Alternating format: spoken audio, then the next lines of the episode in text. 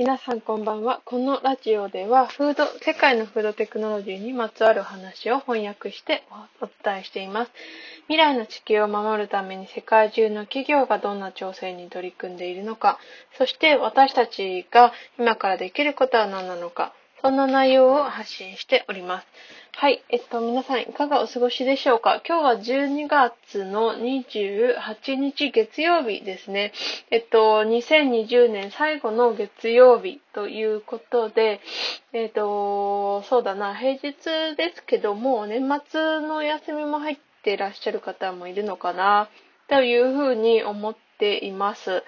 えっとね、今日も一日すごく寒かったですね。なんか日中は日が差して、暖かいなっていうふうにちょっと思ったんですけど、やっぱり夜になると、やっぱり冷えてきて、なんかだんだんね、なんかもう1月、2月ぐらいになるまでは、こんな感じなのかなっていうふうに思っております。はい、えっと、今日はですね、えー、っと、そうそう、なんかレストランテック、フードテックの中には、まあいろいろな、フードテックという一口に言っても、レストランのテクノロジー、えっ、と、そもそもの、えっ、と、タンパク質、えっ、と、代替のタンパク質、代替プロテインと呼ばれる、えっと、なんだろう、うん、お肉だったり、えー、そういう植物から、えー、大豆からタンパク質を作るというものの技術だったり、デリバリーの技術ですね。デリバリーテックとも言われますが、うんと、そもそもの流通を、えー、変える技術、うん、なんだろう、IoT 化することで、それも、えー、フードテックのうの一つに入るということもありますし、フードテックと一口に言ってもすごく、えー、ジャンルが広いんですけど、今日はですね、そのフードテックの技術ということではなく、まあ、少し、えー、新しいニュースとはちょっと離れて、まあ、私のちょっとパーソナルな感じの、えー、お話にはなってしまうかもしれないんですけれども、年末ということで、ちょっとね、なんかこう、新しい話ということではなく、私が今日、今朝の、えっと、家族間での話がちょっとね、あの、タイムリーで面白い話ができたので、そちらを共有させていただきたいなというふうに思っております。えっ、と、テーマは何かというと、ビーガンですね。うん。なんかこれはすごく2021年多分もっと、うん、注目が浴びるワードになるんじゃないかなっていうふうに思っております。それは、うんと、この音声メディアの最初の方でもお伝えさせていただいたんですけれども、2050年ですね。2050年には、世界の人口が100億人になるというふうに予想されている、まあ、ほぼほぼ事実に近い予測ではあるんですけど、これが、100億人の人口の人たちの胃袋を満たすためには、やはり、えー、家畜には頼らない、えー産業がすごく必要だよねって、求められてくるよねっていうお話をね、何度かさせていただいたと思うんですけど、それを、まあ、私の家族の中で、こう、まあ、なんだろうな、今まではあまり言ってこなかったんですけど、うんと、オリエンタルラジオのね、中田さんも、えっ、ー、と、ビーガンになられているということで、でも、それは、えー、家族の中で共有するものじゃないっていうことなんですよね。で、その考え方はすごく私も、うん、なんか、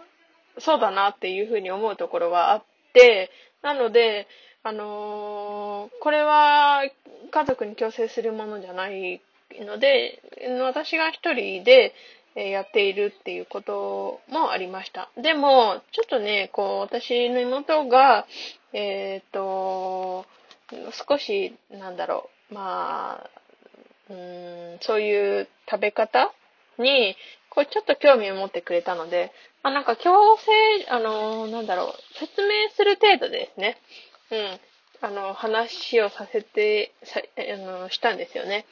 すると、なんか結構興味を持ってもらえたようで、なんか、こういうなんだろうな、食べ物はいいのかとか、これだったらビーガンに対応してるの？これは対応してないの？っていう話なんですけど、ビーガンってそもそも、うんと、菜食主義者っていう風に日本語で訳されるんですけど、私もね、そもそもなんかこう、そういう食べ方に興味を持ち始めて、本当に日が浅いので、あまり偉そうなことは言えないんですけど、えっと、卵がダメ。卵と、もちろん、えー、家畜のお肉ですね。あとは牛乳とかも、えー、ダメということで、うん、チーズもダメなんですよね。あの、乳製品ですので。うん。だから、うんと、それをダメ、あれをダメって言ってしまうと、食べるものがなくなってしまうんじゃないかっていうふうに母は言うんですけど、うんと、そ意外とそうでもなくって、えっ、ー、と、今、なんだろうな、ビーガンの、えっ、ー、と、をメイン、ビーガン食をメインとしたレストランとかも、日本で結構ね、出てきてるんですよね。それはすごく素敵なことだなって思うし、ただ、一つ、まあ、一つじゃ、だけじゃないんですけど、問題があるとすれば、やはりそれがすごく、あの、手に入れるまでの金額が高いっていうことですね。うん。まあ、あの、お店の数も少ないですし、あの外食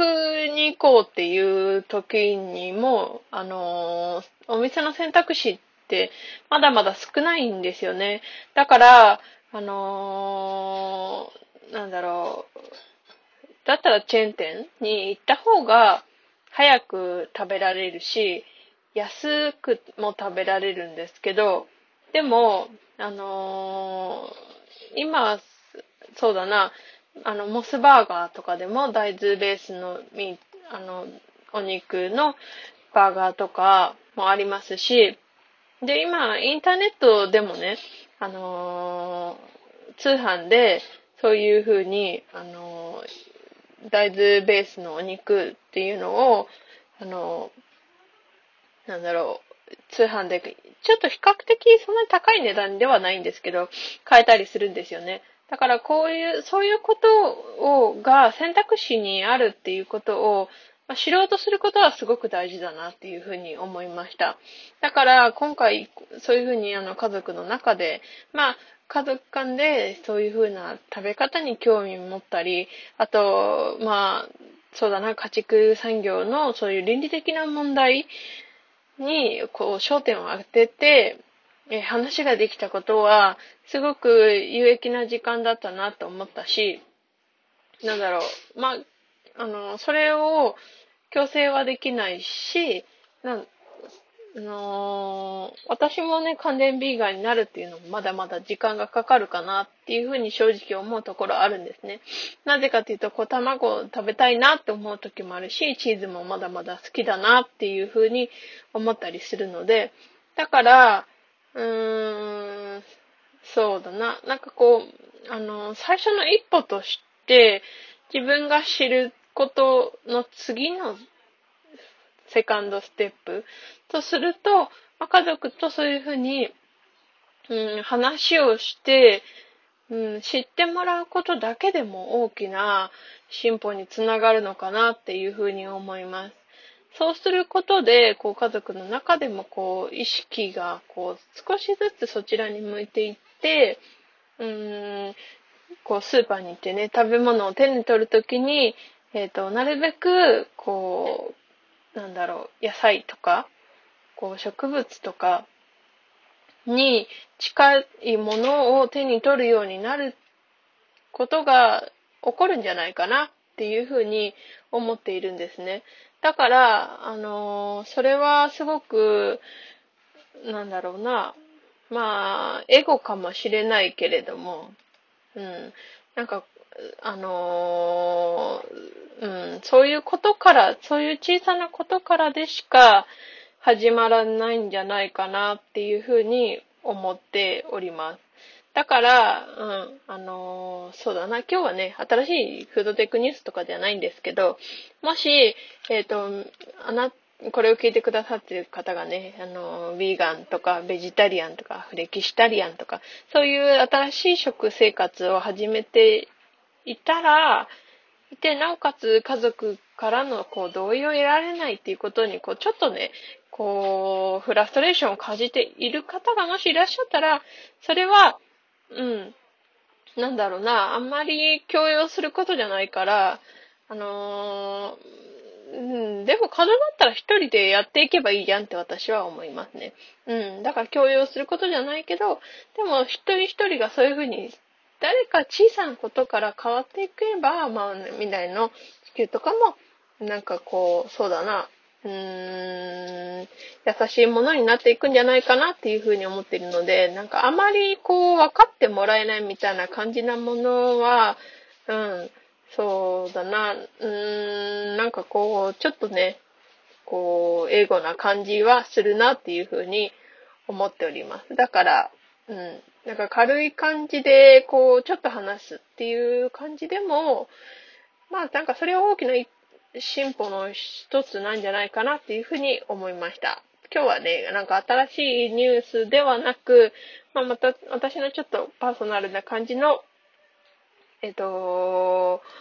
お話をちょっとさせていただきました。ちょうどね、いい、あの、話の機会が持てたのでね、これを皆さんと共有できたらなっていう風な感じで、まあ年末なのでね、あんまりこう新しい情報をガツガツという感じではなく、うん、今日はそういう感じでお話をさせていただきました。明日はまたなんかね、あの、フードテックにまつわるニュースのお話をさせていただければいいかなというふうに思っております。今日も最後まで聞いてくださってありがとうございました。また明日お会いしましょう。